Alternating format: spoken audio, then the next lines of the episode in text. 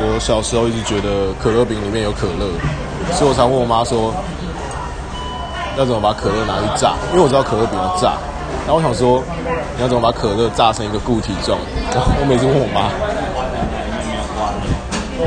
然后，然后我妈都不理我，她也不知道怎么跟我解释。